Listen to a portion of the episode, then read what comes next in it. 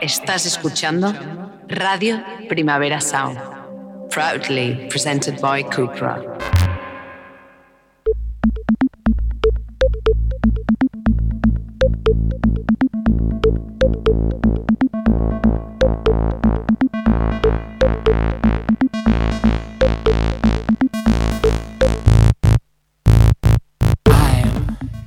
Bueno, bueno, bueno, bueno, bueno, bueno, bueno, bueno, bienvenidos todos a Queer Up Your Life en Radio Primavera Sound. Soy eh, tu professora de teatre no binària. Vinga, ara tothom es desplaça per l'espai. Si ocupem l'espai, ens imaginem que som una persona cis hetero. Soy Albi, es cierto que soy profesora, no sé hasta cuándo durarà la farsa. Um, espero que no m'estiguin escoltant les, seves jefes, les meves jefes perquè encara no els he comunicat. Al meu costat, arroba cabinet, amb una barra baixa, no sé on està la barra baixa. Crec que al final. Al final. Sí. Marc Loguera, com estem? Molt bé. Sí? Estic molt bé, jo no sóc professor, per sort. A vegades sí. Però és que, és que tinc un problema, i és que no, la canalla no, com No, no, eh? m'agrada. No, Ah, doncs no tenim gaire. un problema. Tenim Doncs un problema. pots marxar perquè avui parlarem precisament d'això. Però no passa res, puc, o sigui, puc parlar-ho però no, no, no interactuar amb elles. A, Ah. més, és que, a més, és que crec que olor- m'oloren que no, Que- que no. que no domino... És que sóc molt torpe. Però això no passa petits. res, no passa res. Mm, no sé. Se puede ser torpe. Um, L'error és queer i per tant ser torpe també. Queer- queerror. jo, a part, de, a part de profe, soc monitora, he estat monitora molts anys de casals, que és una cosa que per a nostres oyentes de fora de Catalunya mai sabem com explicar, que és un casal. Luz Casals. Luz Casals. Molt bé, ja comencem. Eh, bueno, eh, jo ara, bueno, ja haureu notat que estoy en mi butch era, amb les ungles ja està cortetes, ja està, no passa res, però quan me les pintava i tot això, em va passar un any que era el primer dia de casal i, i jo anava amb el cotxe ti, ti, ti, ti, ti, i de cop, bueno, clar, doncs mirava el volant perquè doncs, has de mirar endavant, no? si no que malament. I, I em vaig adonar que no me les havia despintat i vaig dir, ostres, mm, vas a llegar al casal con las uñas pintadas, te van a decir los niños cosas, te van a decir eh, els, la resta de monitoratge, eh, els pares, no? com em va semblar molt greu el que estava fent. Però de debò, de, de gairebé fer un volantazo i volver para casa. I llavors vaig arribar i me dan mi grupo de criatures que tenien 4 o 5 anys, tindrien, y, y de cop ya salta uno, ah, te las ungles pintadas. Yo, mierda, ya está, ya hemos llegado aquí. Però, um, de cop, el que estava més al meu costat em diu ah, i què? Jo també. I el del seu costat també diu i jo també. I Criatures, per tant, eh? Sí, sí, criatures. Bueno, mm, es, mm, mm, no sé com dir-ho, no? Nens. Mm, no? Sus mm, famílies les traten com niños. Eh, I va ser com, ah, vale, vale, no passa res. I de fet els pares com que els hi va estar agradant... Bueno, total, que m'ho havia fet jo tot en el meu cap.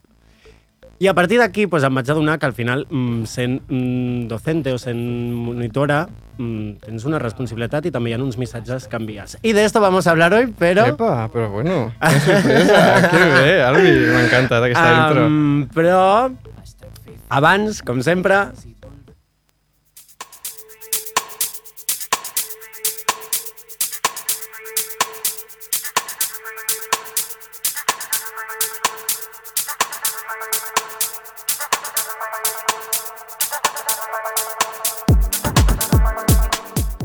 Day de mazos.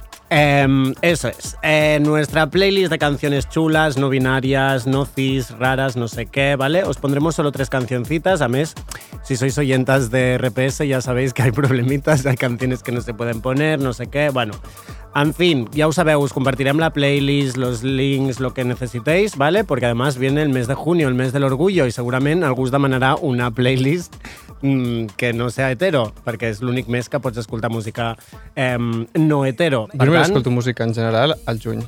al juny no escoltes no, música. No, és l'únic mes on només escolto música. Bueno, clar, l'escoltes en directe. Home, tant. Ah, tu diràs, bueno, d'esto ja la setmana que ve ve- veiem què passa amb això. Epa. En fin, eh, empezamos, ¿vale? Anem amb Marinador Ciud. I s'acaba així, ¿vale? Marinador Ciud, ¿vale? Després vindria el ad de vacaciones, pero no. Y al contrario de lo que nos podría parecer, mm, teniendo en cuenta su AK, no, esta persona no es de Oropesa de Mar, es mm, de Madrid, ¿vale? Se llama Adrián y el pasado viernes sacaba Waterpolo con Carmace, que suena así.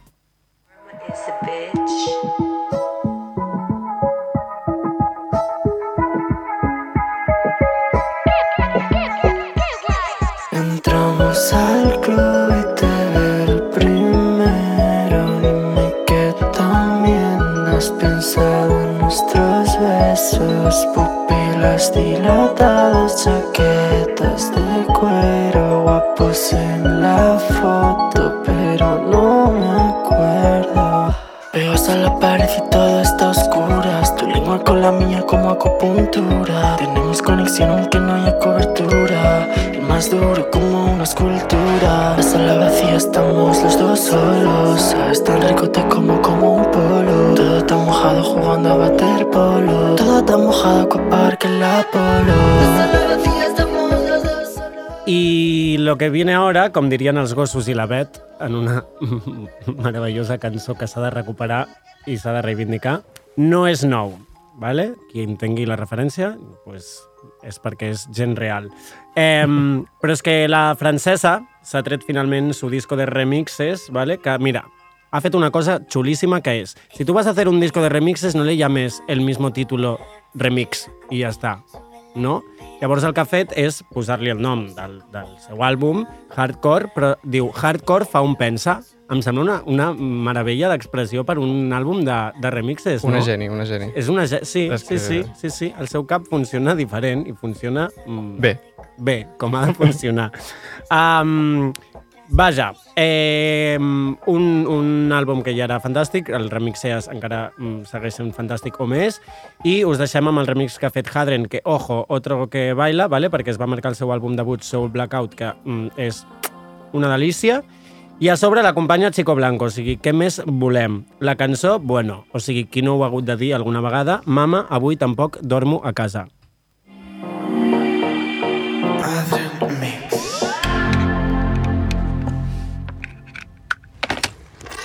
Este sí, però aquest no. Puc triar, puc anar sobrada, puc fer el que em doni la gana. Continuo sent niñata, encara trenco la pinyata i sin Dios.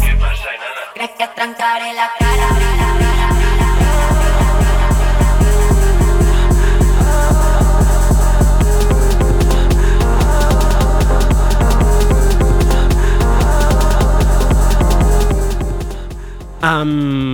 Si us gusten les canciones, vais i les, le dais el play, que és, que és el que heu de fer. Nosaltres us posem un tastet perquè tingueu més ganes. Um, a la playlist vale, encontraréis también pues, a Kay Tempest, que está que no para, Christine and the Queens, que yo de debò que es que no está sacando ni una canción mala. Mm, jo tinc unes ganes de plorar la setmana vinent al, al fòrum, Ui, que no no, me les aguanto. Què? no parlis, que és que serà una plorera. Serà una plorera. És que, de debò, no sé, m'ha agafat una obsessió amb Christine and the Queens que sembla això l'any 2019. També teniu l'última de Anogni, així inesperadament ha dit Vuelvo, vale? I eh, també teniu eh, unes cançons delicioses, precioses, cute, de El crash de mi vida, que és mm, KCMQ.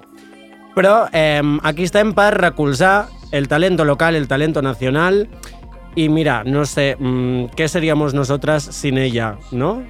I, i, i més ara que s'ha puesto maquinera. Nosaltres, igual que Samantha Hudson, estamos adictas al sonido. Crash, crash, rompe el vas. Te busco entre la gente y no sé dónde estás. Más, más, quiero más. Antes de ir al baño, un poquitito de rush. Me noto acelerada, pero no pasa nada. Sé que voy acompasada con el beat del DJ. El ritmo intermitente sirve de precedente para el pick inminente. Baby, please don't delay. Siempre que voy a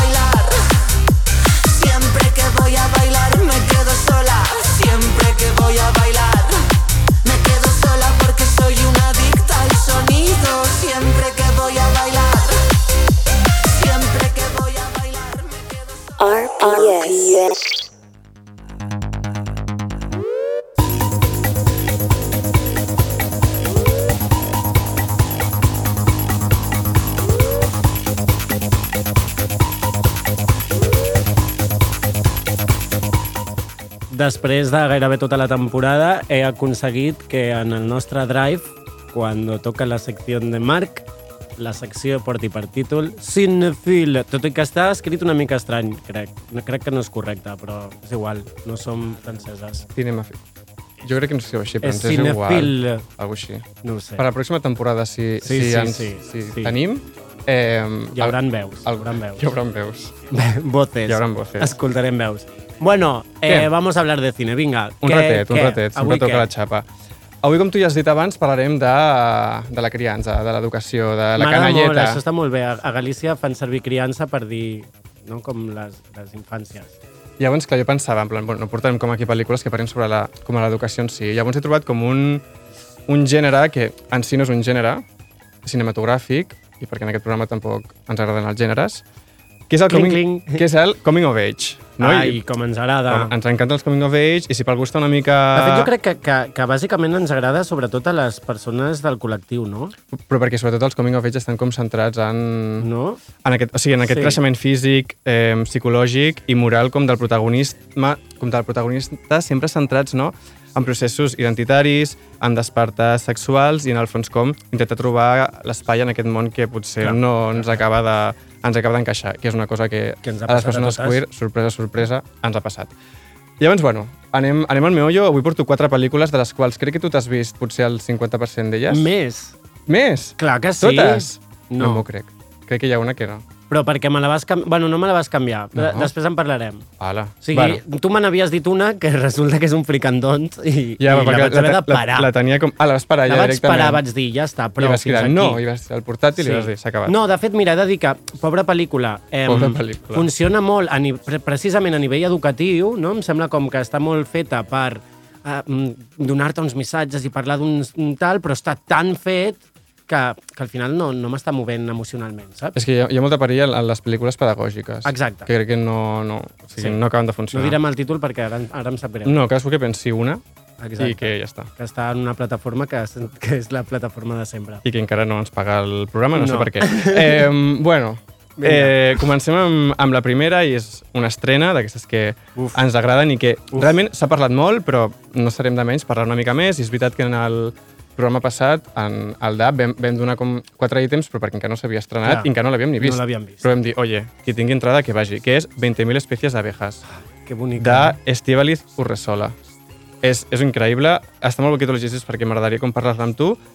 I, bueno, en plan, aquesta pel·lícula, més enllà com, com del que va, crec que és un, com la metàfora que, que utilitza Urresola funciona superbé, perquè igual que les abelles, no, cada personatge intenta trobar com aquest petit joc dintre d'una petita cel·la del rusc, no? com, com les abelles, i cada com personatge, igual que les abelles, té com una funció principal en aquest rusc que diríem que és la família, no? que és com, mm. -hmm. com, com el, gran trem, el gran tema. I sí que és veritat que destaca com un personatge principal, no? que, és, que és una criatura que com que no s'acaba de trobar en el seu, en el seu nom masculí i com un huracà farà que eh, totes les cel·les del rusc es, es revolucioni una mica contra, contra ell. Jo et freno abans de que em passin spoilers, perquè No, no recordem spoilers. que aquesta està... Vale, vale, per ser un cas. No, no, em, ja està. recordem que encara està... La, la gent la pot anar a veure als cinemes, per tant, feu-ho. Nosaltres ara... Porta- porta un mes ja als cines i parlarem encara del- funciona. De, no sé, Sí, de, de l'important que és que, aneu, que l'aneu a els veure. temes. Sí. Exacte. Bueno, de fet, és això, fa com un mes que està a cartellera, a cartellera i, i encara i encara funciona. I, i com, a part del tema de la, de la identitat eh, de gènere, crec que un, també un dels temes principals i com que repercuteix en tots els personatges és com la maternitat i el diàleg com intergeneracional que s'estableix, Sí. sobretot en el trànsit, en el trànsit artístic, Mm. no? I com una figura paterna atravessa tots aquests personatges Absent. femenins. Bueno, Clar, no dir exacte, res, sí. No, jo dient que no, no fem spoilers, bueno, sí, sí, és absent. Totalment, ja clar. No, no. Sí, sí, és una figura totalment, totalment ausent. I també m'agradaria fer com una mica com menció especial a la Sofia Otero i a López Arnaiz, que són les ac actrius que, que porten com tota la pel·li, perquè realment com el seu treball, eh, com en la qüestió com trans i, i de perspectiva de gènere, com superhonesta i tendra. De fet, el càsting sencer, jo és d'aquestes vegades que surto pensant, buf, he d'aplaudir a la persona que Clar, fet no? el I està càsting com perquè és superguai que és- que, que, que fem menció a això, perquè també hi ha com aquesta cosa de que no, bueno, actors, actrius espanyoles i tal, bueno, regulars. Jolín, no, no. pues no, o sigui, jo crec que aquí, o sigui, com és, un nus a la panxa, en plan Un nus a com... la panxa. Tota l'estona, però com del, del, Gastritis. del porte... T'imagines? Com no, però com del porte que aguanten com, com durant tota la pel·li, que, jolín, és com...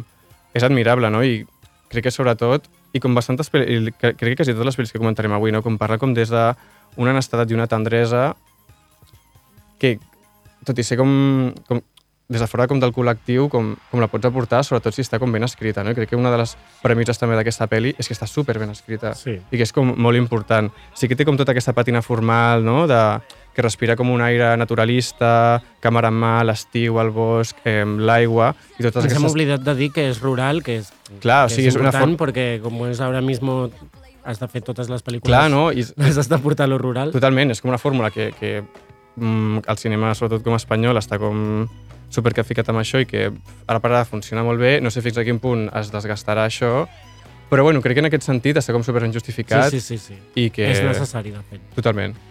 I ja està, em quedo com una línia que diu la, el protagonista de la pel·lícula, que diu Mi madre me decía que las cosas que no tienen nombre no existen.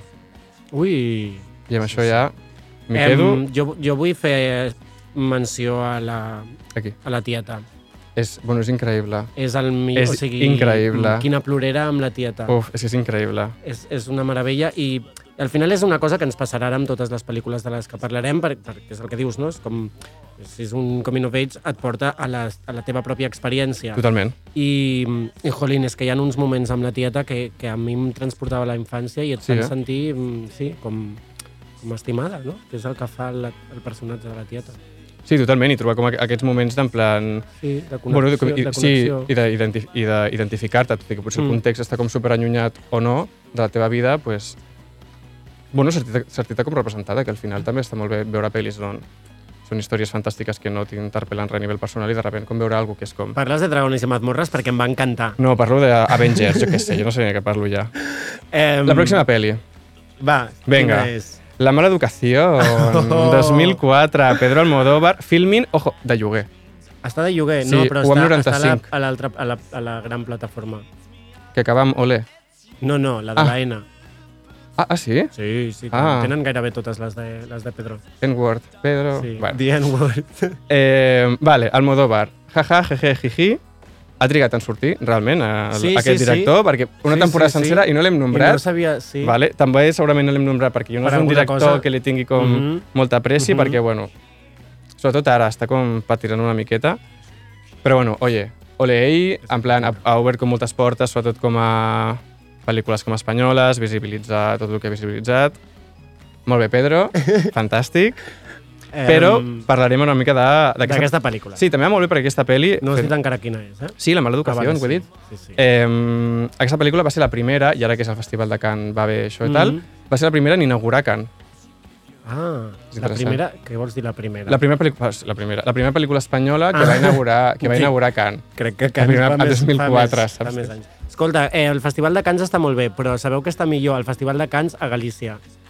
Què és aquest festival? Mira, un dia, l'any que ve hi anem. Vinga. Hi ha un poble que es diu Cans. Ah, Cans que vol dir perros. Gossos. Clar.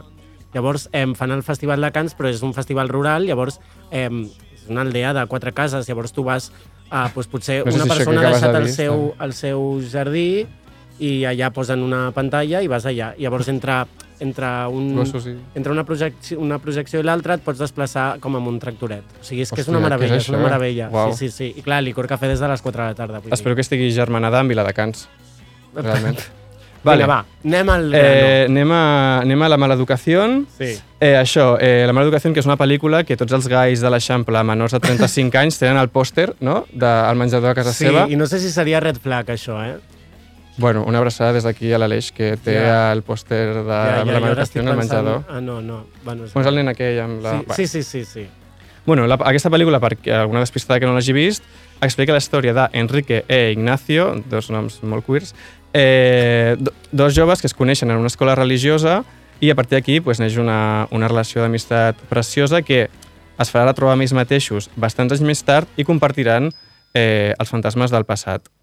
Evidentment, com a quasi totes les pel·lícules del Modóvar, al final és com una història crítica amb l'educació franquista i també la postfranquista, que encara es nota ressentit, no? De, vos que acabes sonant Kids, de... Està sonant Kids. Està sonant Kids i... MGMT, sí. Bueno, m'estic tornant boig. eh, res, això, una crítica també de l'educació postfranquista que encara es veu, pues, amb, amb... Latente. Exacte.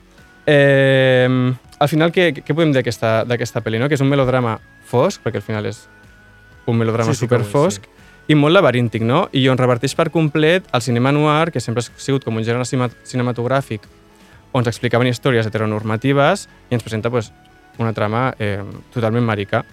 A més, també l'interessant d'aquesta pel·li és que s'allunya força de, dels com coming of age tradicionals, no? on veiem com el personatge, eh, el protagonista és una persona petit, o sigui que és un, un jove o una jove, i, i veiem com li passen coses quan és jove. En aquesta pel·li, què passa? Que coneixem els personatges quan són joves, però des de com Uh -huh. des del, des del moment actual, Des quan ja són record, grans, sí. exacte, i tot com va això, des de, com des del record i a la vegada eh, és una pel·li com molt meta, no? perquè tota l'estona és el relat sobre el relat, perquè el, el protagonista és director de cinema, o sigui, res és per spoiler, fer-ho més eh? meta, no, no és veritat que, que un dels protes parla d'un guió que Sí, sí, és després que tot va, exacte, tot va com de guions i de relats, no sé quina pel·li futura de ha de fer, exacte, sí. sí, és com tot, com supermeta, no? És com, bueno, jo et passo el guió i en el guió explica la història de quan ell era petit i després hi ha com un altre relat, és com, tota l'estona, és això, és com superlaberíntic, però o sigui, es porta molt bé, està com superben explicat, a la vegada no et lies, que pot semblar, veure, pot eh? semblar com una espècie com de Christopher Nolan queer, però no, en plan, no et lies, està com tot això, superben explicat, però sí, sí que és veritat que porta com molt els records i aquesta cosa com, com més meta, i sí que és veritat que reflexionar una mica sobre la pel·lícula, crec que aquesta pel·li va al final com de fents fatals, que són infants terribles, i de nens angelicals que acaben sent àngels caiguts. Ui, I ja està. Que, que fort, la- això. Bueno, és No, que... no, jo ah, he de dir, és que clar, totes, ja ho he dit, eh, totes les pel·lícules ens portaran records, però jo crec que, o sigui, si això és un coming of age, jo vaig tenir el meu moment coming of age veient aquesta pel·lícula. O sigui, per fer-ho encara tot més meta. Sí, eh? O sigui, jo recordo, sí, sí, sí, el moment d'ells dos al lavabo va ser el primer, jo crec que el primer moment en pantalla que vaig dir, ui, ui, ui, Bueno, és que això també, passant? això també està molt... m'està passant alguna cosa a mi. Ah, està molt guai, en plan com... això. Clar, és que és això. Es masturben veient a Sara Montiel. és que és sí? això, en plan... Eh, és com... O sigui, com adonar-te del teu propi moment, com Mm. la màgia del cinema. la màgia Vinga, del va, cine. tira, seguim. Vale, Blue, aquesta crec que és la que no has vist. Aquesta és la que no he vist. Uau, doncs és la millor, o sigui... Sí, eh? No, totes estan molt bé, però hòstia, Blue és, és increïble. Blue, Bueno, ja, ja tindrem temps. Ja Blue, farem, blau, azul, del 2002, del director japonès Hiroshi Ando, i la podeu veure a YouTube, eh, free, amb subtítols en anglès, però totes som super anglosaxones i ho entenem. Bueno, però no totes. Per tant, qui no pugui, com ho fem? Eh, qui, jo vaig a casa de la persona que no sap anglès I i li li, tradueixo tradueixes- a l'instant. Vale. Bueno, I segur que que, no- poden fer que no trampes tinc- d'aquestes trampes que es poden fer. I ara que no tinc feina, ho cobraré a un mòdic Ah, preu vale, molt i ja està. Vale. Eh, Blue, de què va aquesta pel·li? Bueno, la, aquesta pel·lícula explica la història de dos estudiants d'un institut d'un petit poble de Japó i com a poc a poc es va construint un lligam on l'una de l'altra s'enamoren s'enamoren bojament. Ja està, és- ja estem a dins. Home, bolleres japoneses... No sé, ui, bueno, da igual. En plan, que sí, que sí, una Sí, pel·li de sí, que bolleres, estem perquè de repente tots els Sí, coming of sí. age semblen de mariques, doncs no, en plan, les bolleres també existeixen. Eh, és molt interessant perquè aquesta pel·li, o sigui, la premissa d'aquesta pel·li es construeix a partir de com, com moments bastant costumbristes entre elles dues, no? Ja sigui com eh, mirant una pel·li, llegint un llibre en comú, escoltant música, no? I com aquests petits moments, això que et dic, com molt costumbristes, arriben com a un procés a la intimitat com superbonic, on les dues es van com desvestint de forma metafòrica i es van com coneixent l'una de l'altra i sabent qui són i qui han sigut com a una vida passada i és com molt interessant. Sí que és veritat que com bona pel·li japonesa es pren el seu temps per ser explicada, eh? és una pel·lícula que, bueno, Ja. aquí cadascú, exacte, Mhm.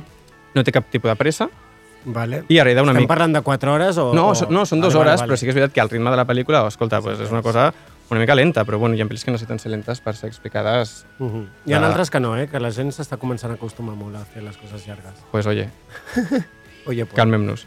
Eh, I bueno, sí que és veritat que hereda una mica aquesta, aquesta estètica i aquest ritme del, del cinema japonès clàssic, i no tan clàssic, i si hi ha gent que ens escolta i és bastant fan del director japonès Koreda, pues, com li agradarà bastant. Eh, Still Walking, Asunto de Família, etc. etc.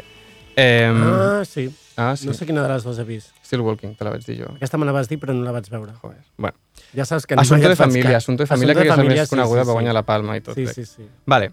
Aquest ritme lent també ve donat una mica per la cadència de les pròpies protagonistes, no? perquè són com noies totalment absorbides per un sistema educatiu japonès pues, disfuncional, adormit i totalment abstret. No? Tot és com molt lent, tot és molt inocu, i també és molt guai perquè la pròpia arquitectura del, de l'institut el fa com un lloc com molt hostil.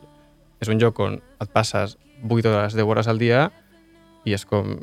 No, no, no acaba sent com un espai segur, estàs com a disgust i al final pues, també com implica bastant a, a les protagonistes. És una pel·lícula tendra, preciosa, no és spoiler, però fa mal una mica el curet. En plan, és com, bueno, l'has d'agafar... O sigui, s'ha d'agafar amb ganes, perquè al final sí que és veritat que toca com No s'hi val un dilluns. No s'hi val un dilluns. No. I té, que, sí que és que té, toca temes com molt universals i sobretot com a una edat quan estàs com a l'institut, que és com sentir-se perdut, la soledat, no reconeixes a un mateix, no identificar-se, sentir por de la incertesa del futur... Check, check, check. Exacte, check, en plan, eh, no sé què faràs amb la teva vida, voler canviar la teva vida, però sense saber una mica com, les sensacions de, de no ser mai suficient, i jo la veia i deia, a la vegada com quina pena i quina por ser jove.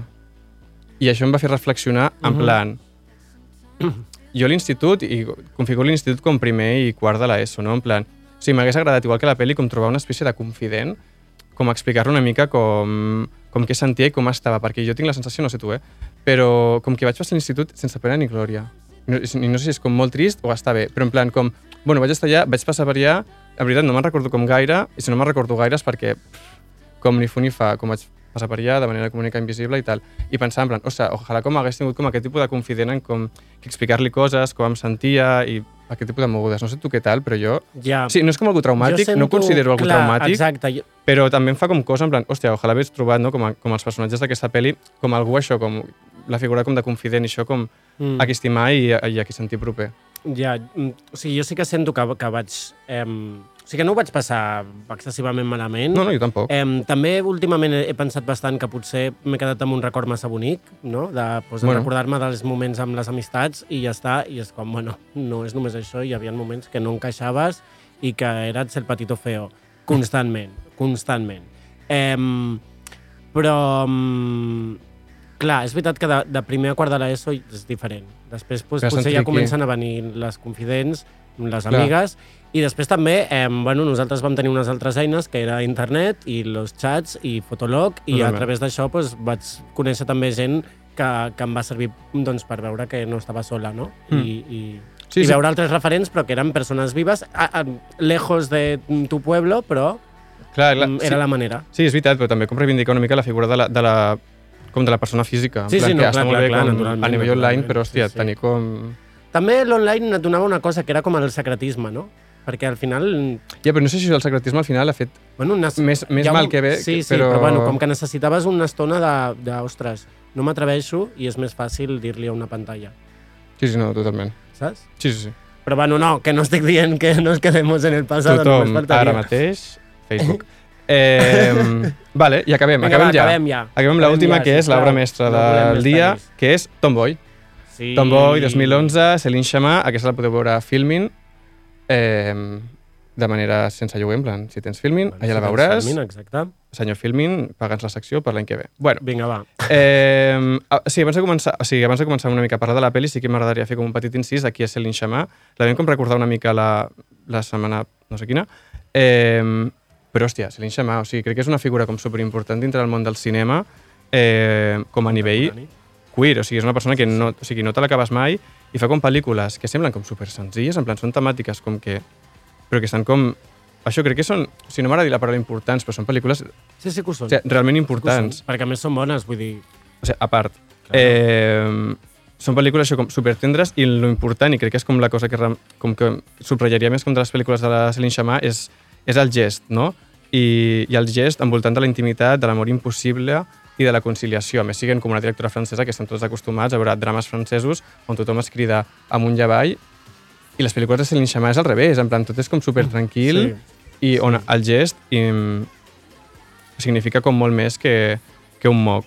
Llavors, eh, és heavy que estigui parlant de Tomboy i soni I aquesta cançó de sonant, fons. eh? estigui sonant Spice Girls. Vale, està, està perfecte. Eh, Tomboy. Tomboy és una pel·lícula pues, realment que, que no te l'acabes. No? La pel·lícula va d'una família eh, francesa que suposadament té dos filles i que es muda a, a un barri de París i tot, tot passa a les vacances a les vacances d'estiu abans de començar a l'escola. Què passa? Que la filla petita no és que decideixi, però creu que fora de casa serà un noi i dintre de casa serà una noia. Eh, què passa? Bueno, això desencadena pues, un seguit de... Eh. La gran? Sí. No? Ah, sí, és la gran. Ai, merda. Sí, sí, sí, petit. Perdó, perdó, no, perdó, perdó. No molt bé, però sí, sí. No, no, perdó, perdó, perdó. Això m'he liat.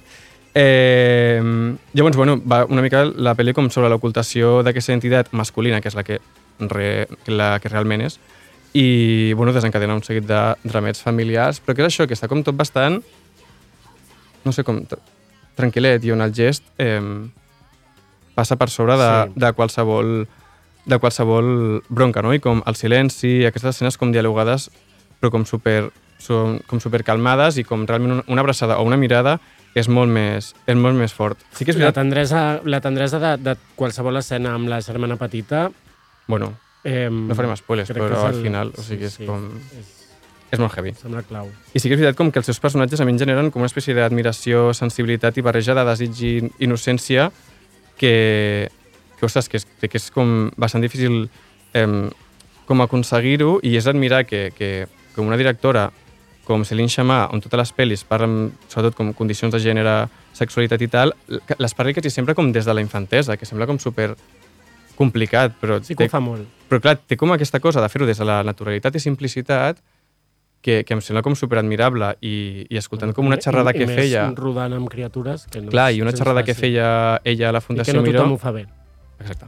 Eh, I això, va fer com una xerrada a la Fundació Miró fa poc, Mm -hmm. on li preguntava a la Blanca, en plan, com és que sempre utilitzes com personatges infantils com per parlar com d'aquests temes que, que són com tan universals i potser toquen més com a gent adulta, no? I deia que literalment estava com a la com a la innocència que té un, una criatura, no? I, i ficar sobretot aquest punt de vista de mirada baixa en aquests temes que li donaven com una naturalesa molt més, molt més implícita que les persones adultes que a vegades es prenen aquests temes com d'una manera com super, com super transcendental. I en conclusió, quan miro com pel·lis de la Sciamma, tinc la sensació com que ens fa com el món com una mica més fàcil, una mica més dòcil, més tranquil, i és una mica com tot com el tot anirà bé, però com molt més sincer i, i, des, i com bastant més bueno, destil·lat. perquè no és tot anirà bé. En plan, hi, ha, hi haurà cosetes que no aniran bé, però... Exacte, però això ho fa, ho fa com més sincer Sí. i, i com Sí, més sí, estiladet, no? I, I al final és com una petita pausa no? d'aquesta roda de sobreproducció i rapidesa en la que vivim, en la que, jolín, estàs molt a gust. I volia fer un petit incís. Aquí s'ha acabat Céline Chamà, però estava Gràcies, pensant... Céline. Gràcies, Céline. La cantant Céline i, i Dion. la directora. Exacte. Totes dues. És, és, aquí és com una espècie de, de, de manifest que faig, que crec que necessitem pel·lis de, de celebració sobre el coming of age. És a dir, Mm -hmm. eh, crec que estem com molt acostumades a, a pel·lis sobre el coming of age i ja com tractar temes eh, com queers, identitat de gènere i tal, bastants com de manera com dramàtica, des de Sí. la culpa... Sempre passa alguna des de cosa, tal, sí, sí, no? I- t'has d'amagar, mm, no saps d'esto... I ara fent una mica d'autocrítica, eh? però també com aquí sempre parlem Bueno, de... una mica Hairstopper. Exacte, en plan, crec que també des d'aquí... Dóna'm Netflix, dóna'm coses dolces, fàcils, Clar, no, i que, sempre... ens, que ens facin felices. Totalment, i aquí quan parlem de temes moltes vegades és com la problemàtica de tal, la problemàtica Sí, de Pasqual. totalment, totalment. Llavors, en plan, des d'aquí eh, manifesto... No volem més parlar de problemes. Manifesto ja la celebració del Coming of Age i, i a seguir. Doncs vinga, la projectem. I ara, eh, fins aquí, gràcies Marc, a l'estoneta de cinema. Anem a escoltar una cançó que és preciosa, que és, un, és, bueno, és com una minipeli en realitat. Es diu Eric, és de KCMQ i és que, escolteu la lletra, és que quina, quina plorera. One, two, one, two, three, go.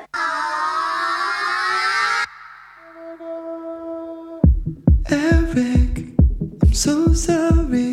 I was not strong enough for you covered your mouth with mud. Eric, I'm so sorry. We were trading Pokemon cards. We were playing Pokemon cards.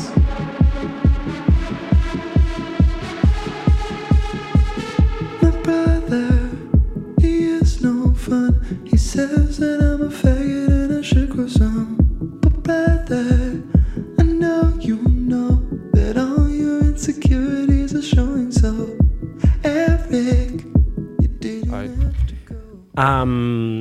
us ho hem avançat abans, vamos a hablar de criatures, d'infàncies, um, però també d'educació.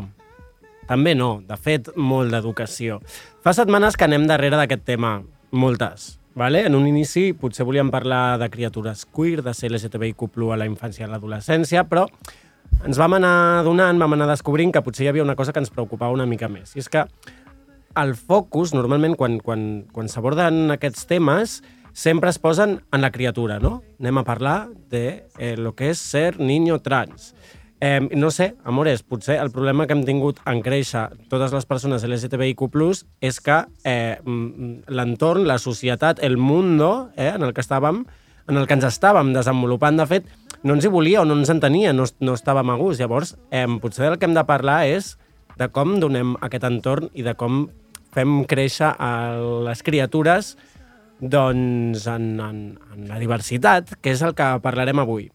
Us he explicat abans l'anècdota de, de les ungles, val? Eh, des de llavors, quan he treballat directament amb infàncies i amb joves, com deia, he sentit una responsabilitat perquè estàs educant, no? Per tant, el capítol d'avui no és per parlar de com és ser un entrants, com deia, o com ser una nena bollera a l'institut, i inclús tampoc és de fer l'acompanyament com- acompanyament a aquestes persones, sinó és intentar elaborar una caixa d'eines, una guia que ens serveixi a les persones adultes que tractem amb criatures, i ojo, que això vol dir totes, perquè em diràs que qui no és professora és mm, mare, és eh, monitora, o si no, simplement tens una cosina, una neboda, un veí, tothom treballa amb criatures, sí? Em, tothom es relaciona amb criatures. Avui parlarem d'educar-les en la diversitat i la igualtat a totes les criatures, val? no només a les que són LGTBIQ+, perquè si no, de què sirve? Em, perquè volem que la diferència ja no marqui el creixement de ningú. I ho fem amb Gemma Martet, coordinadora del programa Escoles per la Igualtat i la Diversitat. Gemma, moltes gràcies per estar aquí. Com estàs? Abans que res... Doncs estic molt bé. L'única cosa és que vull que diguis el meu segon cognom, perquè Ah, sí, hem de i tant, reivindicar i aquí... tant. Eh? Gemma Sí. Martret i Rodríguez. Eh? És, una, Molt bé. és una cosa que té a veure amb l'activisme, també en reivindicar el nom de les dues progenitores, Ho he, en fet, aquest ho, he cas. fet, ho he fet tota la vida, el que passa és que jo No. els he juntat amb el, amb, la, amb el... Com es diu això? Amb el guionet i així ja està. ja Vale, vale, no, no, si és que jo aprofito també per fer política per tot. Totalment, no, no, no, no. totalment. Exacte. Moltes gràcies. Escolta, eh, Gemma, abans que res, pronoms... Sí, femení, femení. Mm, Sí, sí, m'identifico com a dona cis, en aquest cas. D'acord. I sí que sóc queer, també. Eh, vull dir que en principi sí que em va bé que em parleu en femení, ja, ja em va bé, sí. Molt bé. Um, per situar-nos, hem dit que coordines aquest programa, el programa d'Escoles per la Igualtat i la Diversitat. Uh -huh. Explica'ns, abans que res, què és aquest programa, d'on neix? Mireu, aquest programa és un programa de l'Ajuntament de Barcelona eh, que neix d'una mesura de govern del 2014, mm? és a dir, fa molts anys, això. Mm. Hi havia en Xavier Trias de, d'alcalde. No m'ho No m'ho explico. no He estat fent els càlculs i he dit tal qual, una tal cosa. qual, sí, sí, vale, jo... Vale. No m'ho imaginava. Vull dir, mm, sí, és així. Vale. Eh, I és un programa que, d'alguna manera, s'ofereix als centres educatius de Barcelona únicament. Val a dir que no hi ha cap programa igual en lloc eh, Mhm. de l'estat espanyol. Similar sí, però tal com aquest no.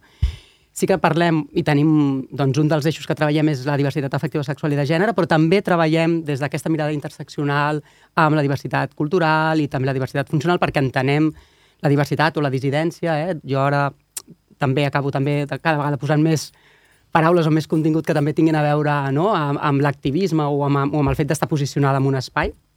I, i ho mirem també, també perquè el queer també recull tot això, no? Uh -huh. I també aquesta mirada anticapacitista, antiracista, etc. Però bueno, sí que avui ens centrem en aquest tema perquè entenc que...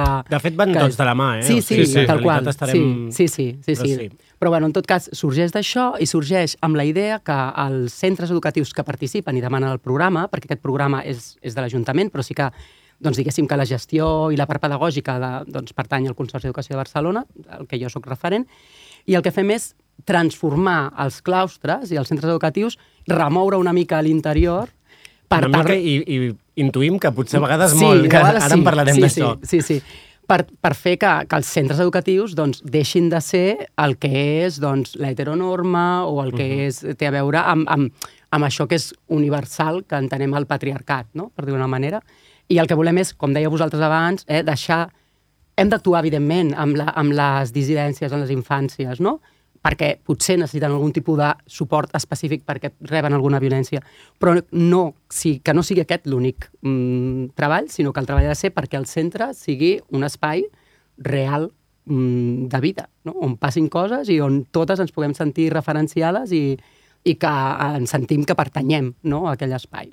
Llavors aquesta és una mica com la mirada, transformar els centres educatius, transformar els claustres, les famílies, etc. És, per tant, una formació al claustre. És una formació que té una durada de dos anys? Sí, dos un- cursos lectius, potser? Sí, a un primer any hi ha una part més de continguts per treballar amb el claustre, on realment doncs, fem aquesta remoguda, no? on, on Penseu que les persones formadores no són, no són docents, les persones formadores són expertes amb, les, amb la temàtica perquè entenem que, doncs, que de pedagogia n'hauríem de saber una mica, hauria de venir de sèrie, perquè són profes, una altra cosa és que de vegades ens passin coses, no?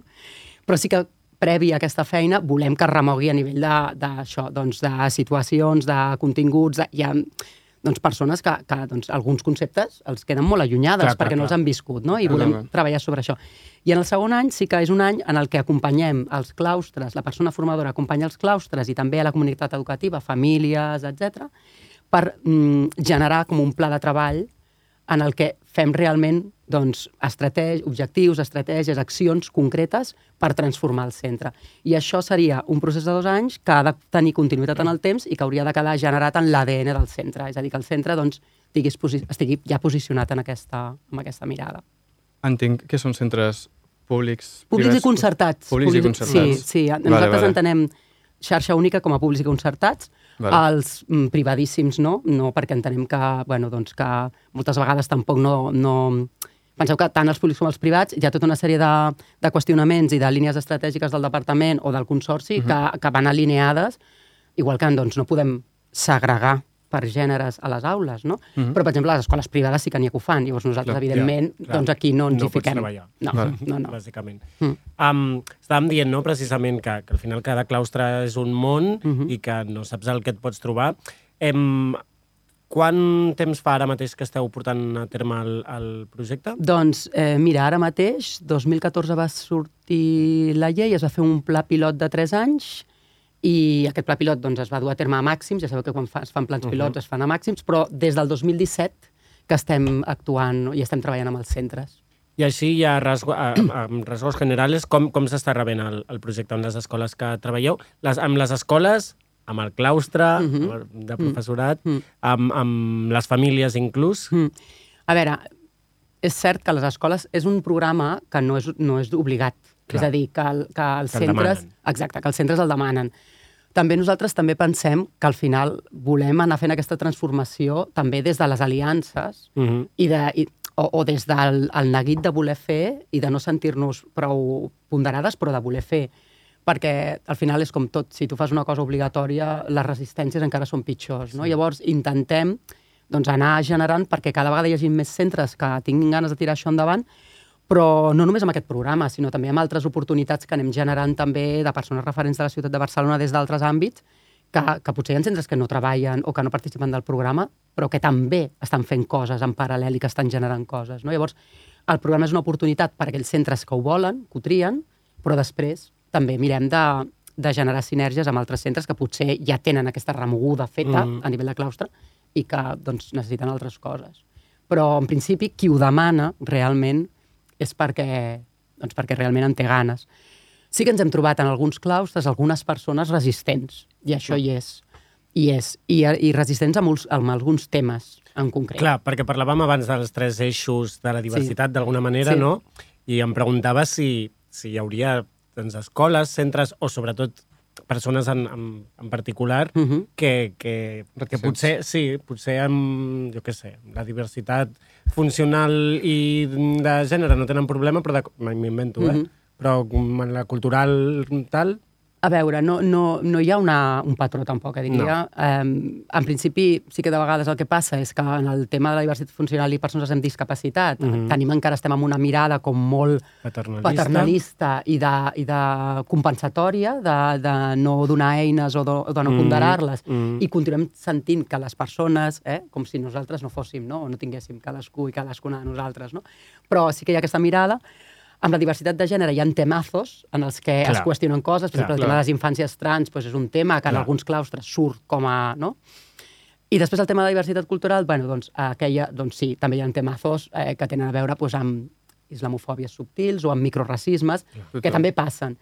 I que, bueno, també està bé que tu te n'adonis, no?, quan tu estàs fent la feina al centre, que tu també exerceixes de vegades aquestes discriminacions, Mm. mm, no per exculpar-nos, però sí de manera estructural. I és important tenir-les clares i jo penso que ja el fet de voler lluitar contra elles i de ser conscient, això ja fa que tiris endavant, no? però ser conscients que totes, o sigui, totes en tenim i en generem i ens passa el dia a dia, perquè està no? és com una llosa Sí, sí, estructural que no, que no ens la traiem de sobre o que hem de fer molta feina. No? Que... Llavors, al principi, doncs això, sempre acostumem a tenir la major part de les persones que participen com aliades. Mm. Sí. Totalment. I com parlant com d'aquesta com llosa cultural, també entenc com que el procés educatiu d'una jove com no només recau en la pròpia escola, no? Llavors, Mhm. dintre del programa, inclús ja fora, a nivell personal inclús, com, quin paper juguen les famílies en tot això? Mm. A veure, les famílies de vegades, o sigui, intentem també que s'impliquin i que participin tot aquest, de tot aquest procés, que ho fan realment. Moltes vegades són les mateixes famílies qui increpen o qui, qüesti o qui, mm. -hmm. qui conviden als, al centre o als equips directius a dir ei, que he sentit que hi ha aquest programa, podríeu participar. És a dir, que moltes vegades també ve fruit d'una necessitat real perquè tu tens, doncs, no sé, un fill, filla o filla que, que ressona alguna qüestió de gènere i penses que el fet de participar en aquest programa pot transformar en el centre educatiu i, o d'altres que no, que realment doncs, ho han vist o saben que un centre ho ha fet i creuen que és una oportunitat per, per, per també per acompanyar la criança i, i, i fer doncs, això, doncs, un, un creixement no, de d'aquell infant doncs, molt més eh, amb, amb la realitat no, que, que hi ha al món i, i també mostrant que, que és un centre que és acollidor i que, i que dona resposta a totes les realitats. No? Clar, i, i això que comentes ara, no? com fruit de, de, vegades de la necessitat natural de les pròpies famílies, com perquè es faci aquest programa, Mm. em preguntava si el programa funciona com algo com generalista, d'unes pautes que s'han de donar a les i les professores, Uh -huh. o moltes vegades s'ataquen com exemples, Sí. exemples eh, en concret d'aquella escola, d'aquella Mhm. aula, d'aquell profes d'aquell professorat. Nosaltres donem, deixem una mica la llibertat que sigui el propi centre educatiu que ens ho pugui plantejar, Mhm. sempre garantint eh, l'anonimat, etc etc. no? Però sí que de vegades mm, doncs, convidem a que el claustre en una sessió pugui plantejar una situació concreta que, que puguem doncs, acompanyar d'alguna manera i això ho plantegem. Sí que és veritat que quan hi han qüestions més d'una realitat, jo que sé, per exemple, la infància trans, no? doncs és una temàtica que segons quines pautes doncs, eh, recauen... Jo faig acompanyament també en els centres educatius amb aquesta Mhm. temàtica, però ja des d'una altra vessant, no des de la vessant del programa. No? Llavors, sí que també volem deixar molt clar que les persones que van a fer la formació no, o sigui, no són les responsables de, de transmetre eh, directrius clares de treball pedagògic, d'acompanyament en casos concrets, sinó que el que volen és el que dèiem al principi, no? una transformació de totes les persones que formen part del centre educatiu. I si hi ha alguna qüestió concreta d'alguna persona que necessiti algun tipus d'acompanyament més concret, doncs, eh, i, cre i aquestes formadores creuen que és quelcom molt més específic, sí que llavors doncs, ho plantegen a, la, a doncs, algú que ho hagi de- de- d'entomar. De, en el meu cas, si és algun tema d'acompanyament trans o si hi ha hagut alguna situació de, doncs, que, que implica obrir un protocol per assetjament, doncs l'altra la persona que ho fa, però en cap cas eh, des, de la, des de la formació del programa, però és un programa que no és ni preven per mi no és ni preventiu, és un programa de, de, de continguts, de transformació. totalment. Sí, sí. Um, doncs va, anem anem a aquests continguts i anem ja a posar-nos una mica intentar construir aquesta mena d'eines que podem donar, uh -huh. eh, però tot des de conèixer doncs, com, com ho treballeu o quines són les, la, no, la, el, els tips o, o el, el que es pot um, donar com a, com a eines a, a les escoles. Uh -huh. Um, al final jo, jo vaig conèixer aquest, aquest projecte a través de l'escola Gaia, que està Mhm, justament sí. aquí al costat de, de Glòries, Mhm. em, que vaig anar, vaig anar a visitar-les i me'n van parlar, no? I, I una de les coses que em deia l'Aina, des d'aquí, Aina, que no ha pogut venir, um, moltes gràcies per tot, em, deia que, que el que tenien com a principal és la visibilització, Mhm. no? És a dir, que no és tant un donar contingut a les criatures com visibilitzar, però potser des de, des de la sombra. Mhm. Va per aquí la cosa? Depèn del centre. Uh -huh. És a dir, també això també té a veure amb com tu eh, entens el treball amb, amb l'alumnat. I jo penso que també té a veure amb, amb les edats. Clar. Hi ha centres a secundària que participen del programa i d'altres que no, que fan una visibilització eh, mm, molt... Eh, és a dir, molt, molt clara. Molt clara, és a dir, molt notòria. i, molt, i molt posicionada, i molt política, Mhm. i que tenen eh, comissions d'alumnat LGTBI que fan eh, xerrades que estan a quart de l'ESO i passen per tots els grups de primer de l'ESO i fan accions. És a dir, que depèn del centre, i jo penso que també depèn de les edats, no? Clar. Eh, que, que es situa més d'una manera o d'una altra. Però jo sóc molt eh, també per la meva manera de fer, i quan, quan he estat eh, com a docent no? amb l'alumnat fent aquesta feina, el que dèieu abans, no? Eh, el que no s'anomena no existeix. Mm -hmm. Clar, i això és un debat que de vegades es genera també en aquest sentit, perquè, clar, eh, sí, tothom diu hem de defugir de les etiquetes. Mm, vale, totalment d'acord, però qui pot defugir de les etiquetes realment? Clar.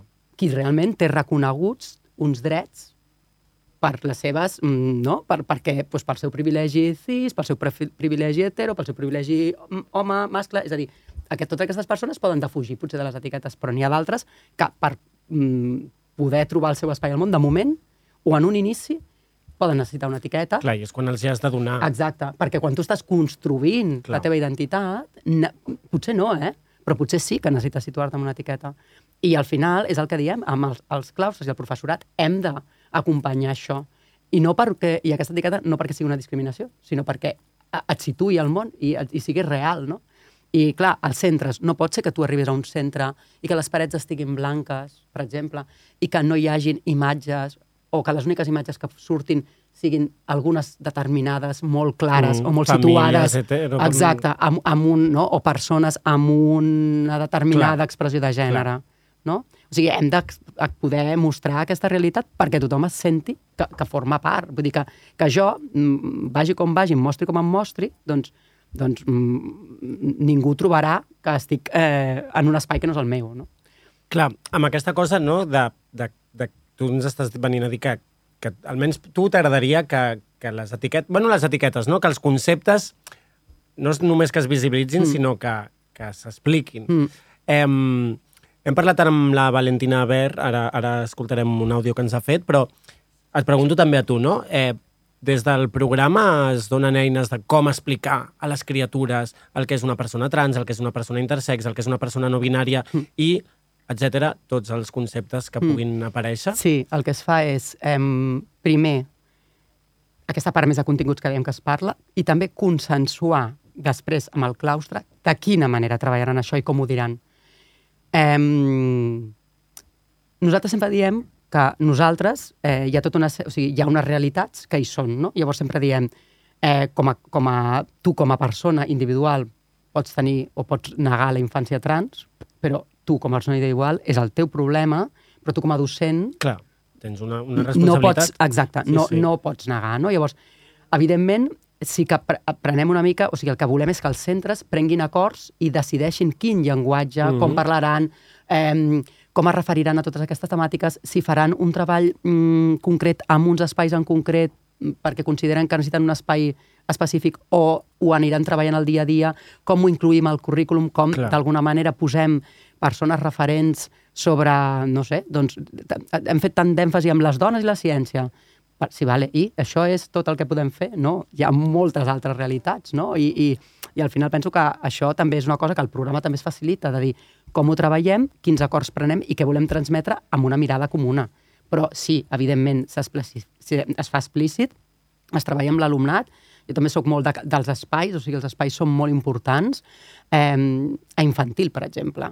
Mm. Eh, eh, no? Que també deixem mm, doncs, que les criatures vagin lliurement. No? Sí. Si nosaltres, com a docents, i això és jo, Gemma, que ho crec així, eh? com a docent, eh? si jo no faig una... Un, no, no em posiciono activament, per estructura, les criatures mascles acaben anant sempre a aquells espais de moviment impossibiliten que altres persones hi vagin, a més a més, critiquen aquelles persones que potser es llegeixen com a nois, que no van a aquest espai de moviment i que volen anar a altres espais més vinculats a la cura, i el que hem de fer és, en alguns moments determinats, o plantejar què fem amb tot això. Clar. És a dir, potser hi ha moments en què si traiem aquests espais de moviment o els tanquem i potenciem únicament espais de cura, que fins ara han estat més relacionats amb la feminitat, no? jo que sé, doncs el joc simbòlic, la cuineta, no sé què, no sé quantos, tothom passarà per aquí i tothom tindrà l'oportunitat de viure això. Perquè de vegades el que fem és que si continuem perpetuant aquests espais no? tan binaris, tampoc donem l'oportunitat a, a que persones que mm, s'estiguin qüestionant o no mm, coses tinguin l'oportunitat de ser així. Llavors continuem perpetuant masculinitats no? com hegemòniques, mm, xungues, perdoneu-me l'expressió, que, clar, cada dia, quan s'aixequen al matí, tenen com tres premisses. jo eh, he de mostrar al món que sóc dur i fort, jo he de tenir èxit, i a més a més he de demostrar al món que no sóc gay. I aquestes són les tres premisses Clar. amb les que t'aixeques cada matí com a criatura Clar. des dels 3 anys. Eh? No ploris, que has de ser molt valent, o va, fes això, què estàs fent? És a dir, tot això també buidem I és cert que, això. clar, el que dius, no? que per més que aqu- aquests espais o racons, com li digui cada centre, no? em, tinguin aquest moviment lliure, clar, la llibertat arriba fins on arriba, no? Mm. Quan tens tots aquests missatges ja en el teu cap, mm. Ostres, doncs potser és que no estàs anant a una cosa que et Mm. podria agradar si, mm. si de cop et poses a davant del mirall i agafes les pintures i d'esto, t'ho passaràs superbé. clar. A més, estem parlant de criatures I molt tant, petites en molts casos, no? Sí, sí. Però, clar, si a, si a casa o fora o tal, mm Mhm. -hmm. ja hi ha uns tal... Entenc que llavors ah, està bé, no? Mm, mm, No fer-ho sempre des del moviment lliure, sinó, Mm, mm. escolta, anem a tancar Sí. o donar un...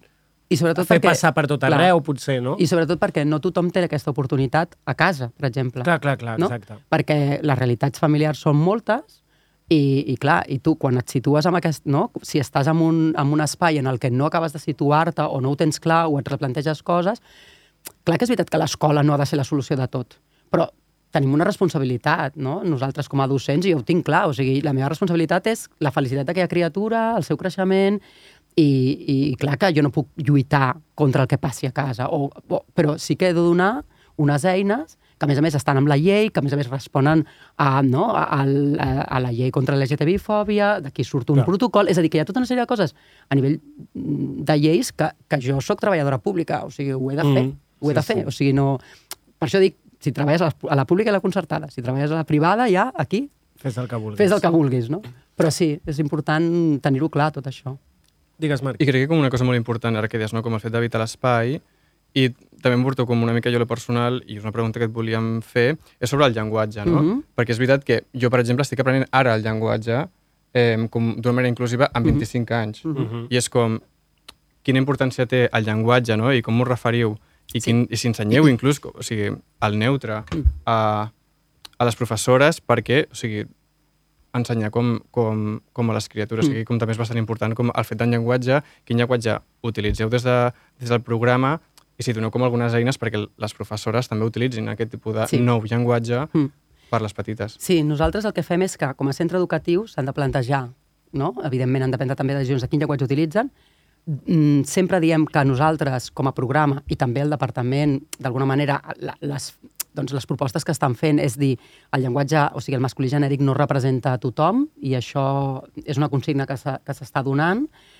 Em, jo sí que sempre, doncs, bueno, sempre el que diem és hem de veure què ens remou, si ens remou, o sigui, hem de defugir per, del binari nens-nenes perquè tampoc respon a tothom.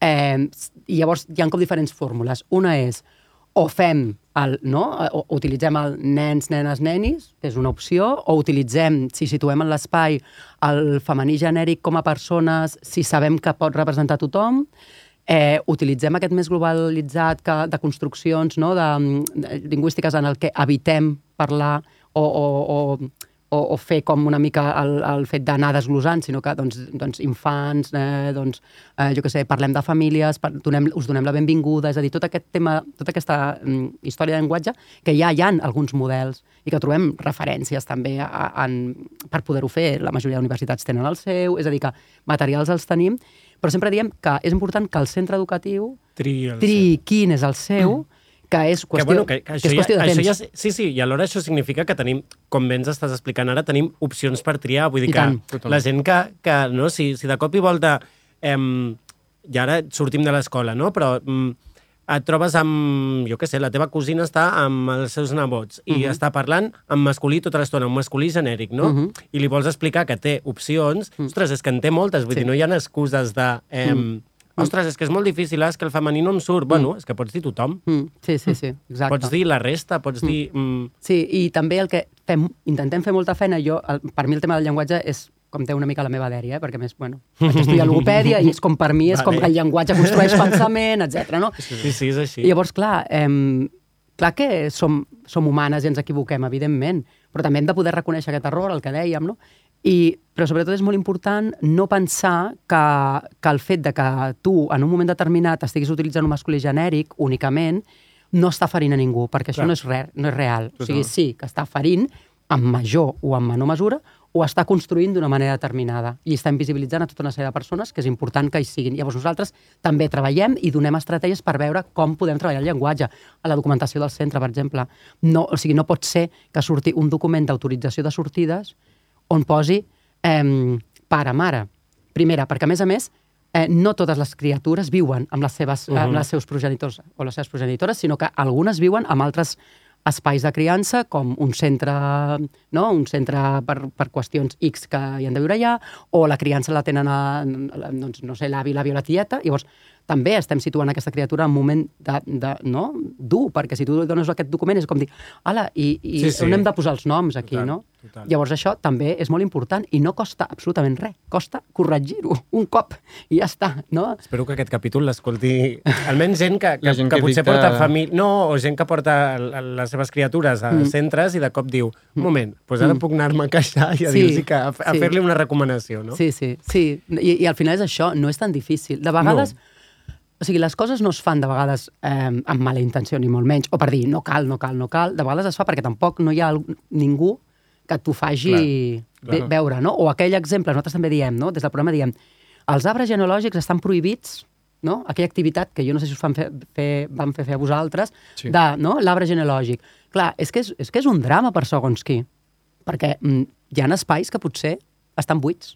Clar, clar. O, I- si, el, o si la teva família em, no és una família heteronormativa... Exacte, per això, per i- això. Clar, clar. clar, estan buits o no saps on Sí, sí, situar. exacte. Llavors sempre diem, els arbres genealògics, també ho diem a la formació, no es poden fer a no ser que vosaltres tingueu la certesa de que esteu donant una possibilitat de que, de Clar, que de tothom fer-ho- sí, pugui sí. omplir el seu espai. Clar.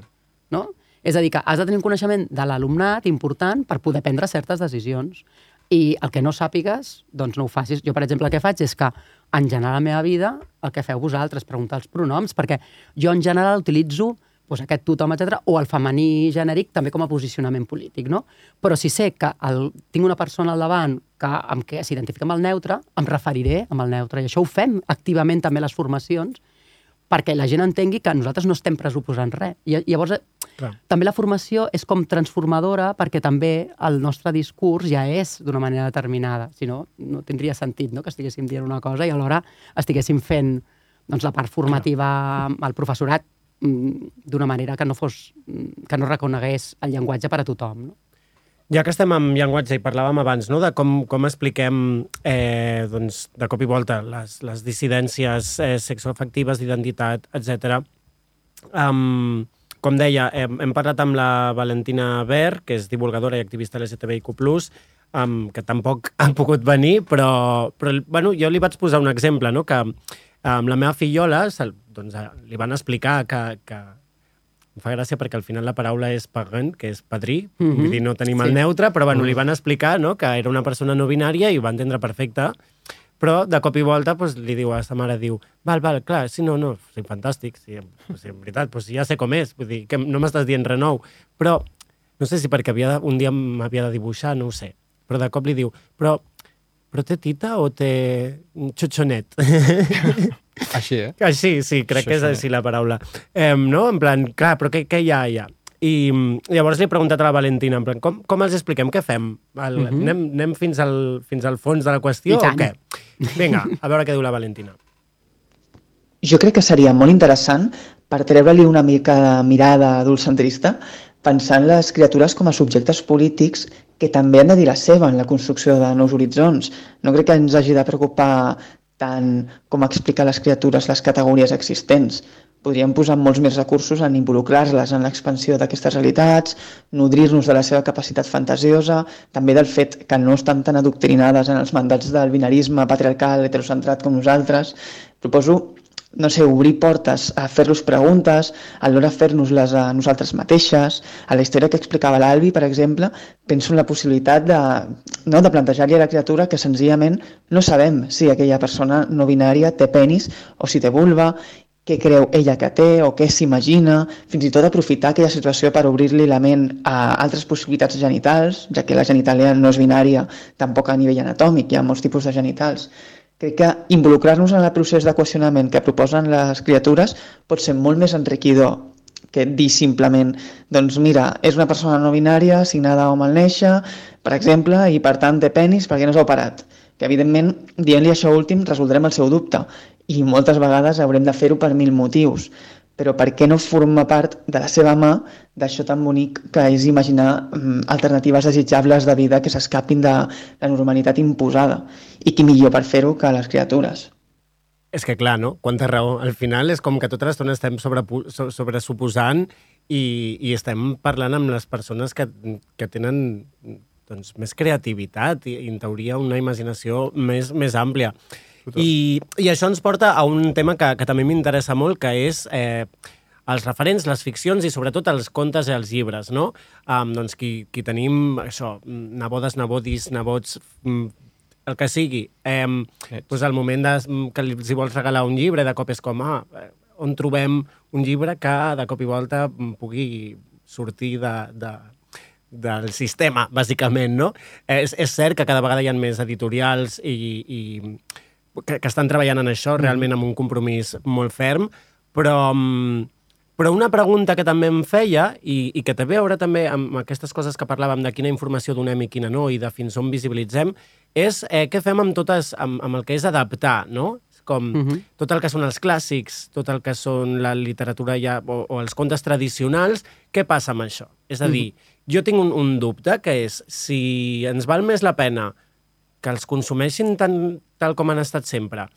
I després seiem i xerrem sobre això, perquè al final poden, poden, pot ser, bueno, de fet, mira, la meva fillola es veu que, que com que ho feien així, ara ja, ja va dient, quan veuen una pel·lícula o llegeixen un llibre, diu, però escolta, això, no? Mm. És com, ja, ja està, ja, ja agafa un, un, un d'això crític, una lectura crítica.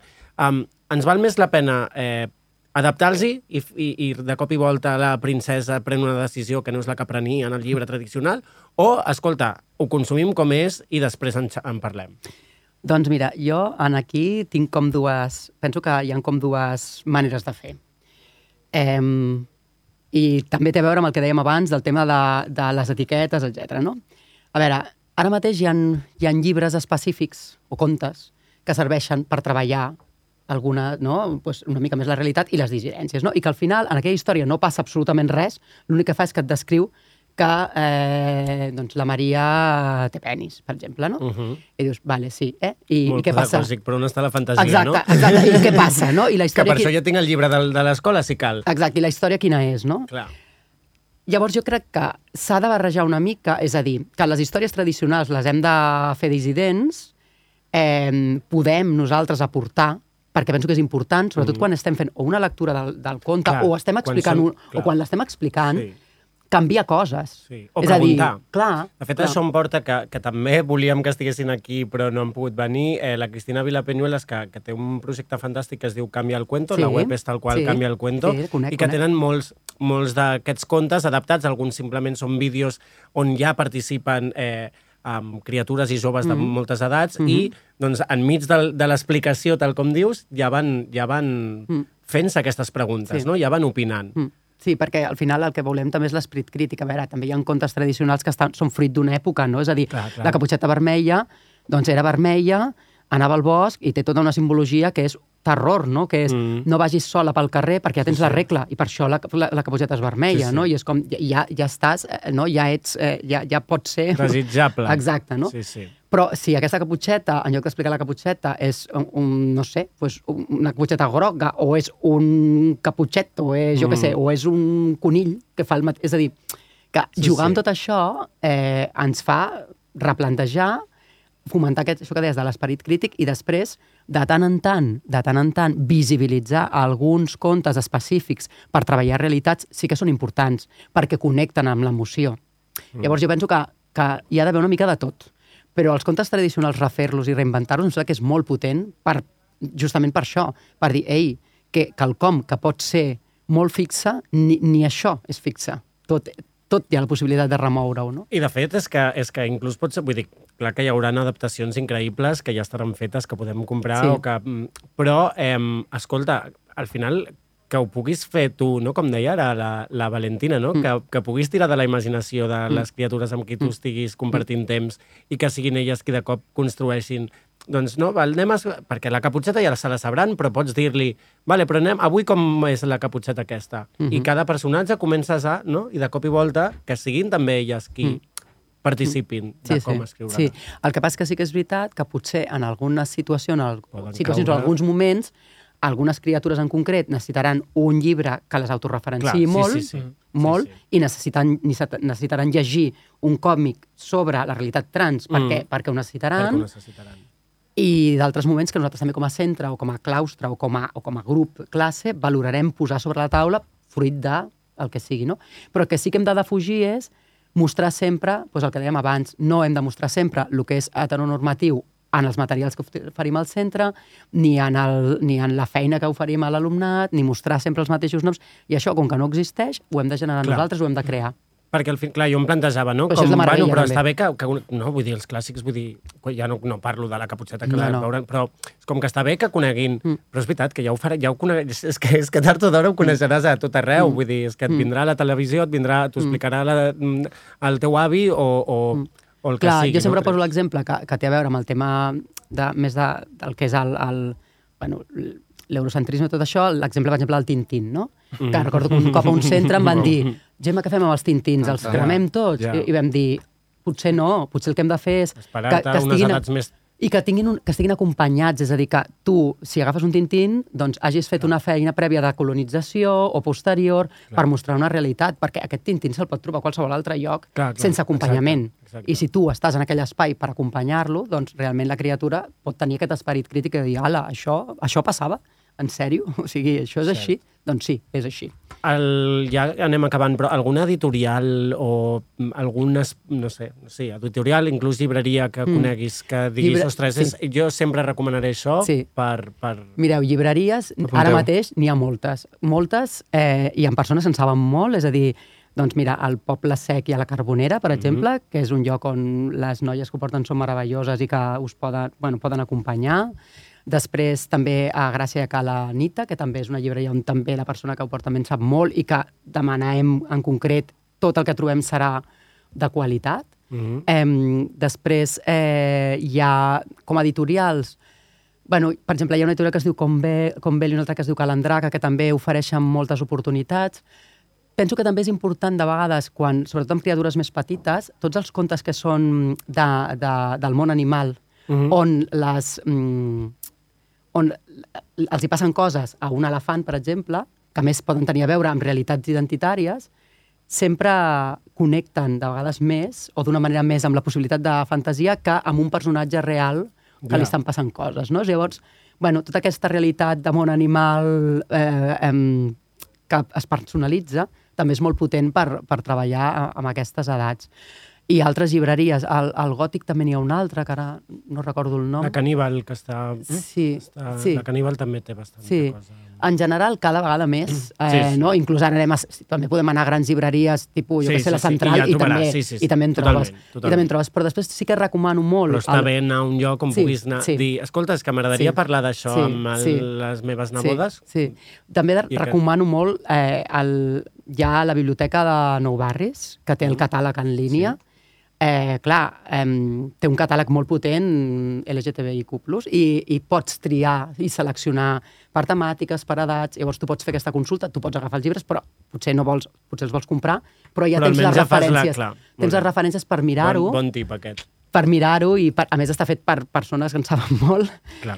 També a la, a la Sagrada Família també tenen un fons també important sobre la temàtica. Eh, sí, Nou Barris, Sagrada Família, i a la del Poble Sec, la del carrer Blai també. també. Tot apuntat, ja ho sabeu, us ho posarem també a la web. Um, res, anem, anem concluint. Marc, quina és la O sigui, una... darrera pregunta? Sí, exacte, com per fer una mica com, com de tancament, tancament. per parlar també com acabar de, de tancar del, parlar del programa i no, a la vegada, i és com... O sigui, està molt bé que, que, que parlem de tot això i a vegades, bueno, el que parlem sempre, com que tinc la sensació que es queda molt en l'àmbit com queer i, i de la mateixa Mhm. comunitat. Llavors, això, una mica com a nivell de conclusió, com estem de lluny o de prop de crear com aquest tipus d'u- d'utopia o no, de xarxa educativa amb els valors que el programa acaba com, Mhm. portant a les escoles. Crec que és, és molt complicat, però clar, al final la feina que feu és per com, com va arribar a crear com una xarxa educativa global, a tot Catalunya, a tot Espanya, whatever, eh, on al final hi hagi canvis reals Mhm. de tot això. Jo, jo, jo no sóc tot l'optimista que m'agradaria ser. Bueno, sé que ningú Però també tinc- és optimista amb això. Sempre és Però com... tinc, però tinc una, una, una col·lega que, que ho és molt i sempre em diu Gemma, això no hi ha qui ho aturi, no hi ha qui ho aturi, Cati, hola, no, no, no, no hi ha qui ho aturi perquè, qui ho, qui, perquè ens, porta, ens porten les criatures. Clar. Llavors, això, mm, vull dir, les adultes no ho podem aturar, mm. perquè són elles, les criatures, són qui ho estan demandant, Clar. clarament. Sí, sí, I si no ho estan demanant amb 3 anys, que també, amb 12 i amb 14, ho estan demanant. O sigui, estan demanant sentir-se eh, reconegudes, estar visibilitzades i estan exigint els seus drets. Llavors, això és veritat, no té aturador. I el que podem fer és formar i acompanyar els claustres per tal de que aquests claustres siguin aliats, claustres aliats de les persones el, que, que tenen els centres educatius, que són les possibles, bueno, les futures Sí, sí, sí, ciutadanes, no? Llavors és que no ens queda més, és com pensar que, no ho sé, doncs que es canvi a una metodologia per fer la multiplicació, m'ho invento, i que jo estoy d'on RQR amb la meva versió antiga, i que tinc l'alumnat que m'està demanant, no, és que s'ha de fer així, i jo volgués dir, no, és que jo, jo ho he après així i jo no t'ho ensenyo d'una altra manera, és com, no? És com ha estat molt temps. Clar. Doncs, escolta, és molt positiva aquesta conclusió, sobretot agafant-nos a que siguin les criatures les que de debò estan dient eh, Sí, sí, sí. una cosa, que el món ja no és el que era, em quedo amb això Ningú ens i, atura. i eh, que ningú ens atura i que ningú les atura, sobretot. I, I sobretot, si ens esteu escoltant i teniu eh, criatures que van a centres, eh, almenys de moment a Barcelona, o mm, sou mm, profes i a vosaltres no ha passat el programa i dieu, eh, doncs ja sabeu, ara que teniu la possibilitat. Eh, Gemma, moltíssimes gràcies. Gràcies a vosaltres. Merci. Eh, moltes gràcies, Marc. Moltes gràcies a la Valentina, a la Cristina, tota la gent que no ens ha pogut acompanyar, l'Aina, la Bea, de l'Escola Gaia, la Naya, que és qui em va portar fins a l'Escola Gaia, aquí el David, que s'està ja estirant dels cabells, eh, el Rob i l'Andrei, que també ens estan suportant. Merci. I ens veiem, això és molt important, ens veiem la, setmana, que ve, d'aquí una el setmana dimecres just. a les 8 de la tarda des del setmana Parc del just. Fòrum. Ah! Quins nervis. Ja no, ara no era conscient d'això. Ens n'anem. Tens lookets? No tinc look encara. Merda. Adeu. Per fi ja tinc cua! Una cua retràctil, enrotllable i verinosa d'escorpí, ben espantosa. Allà on vaig, em segueix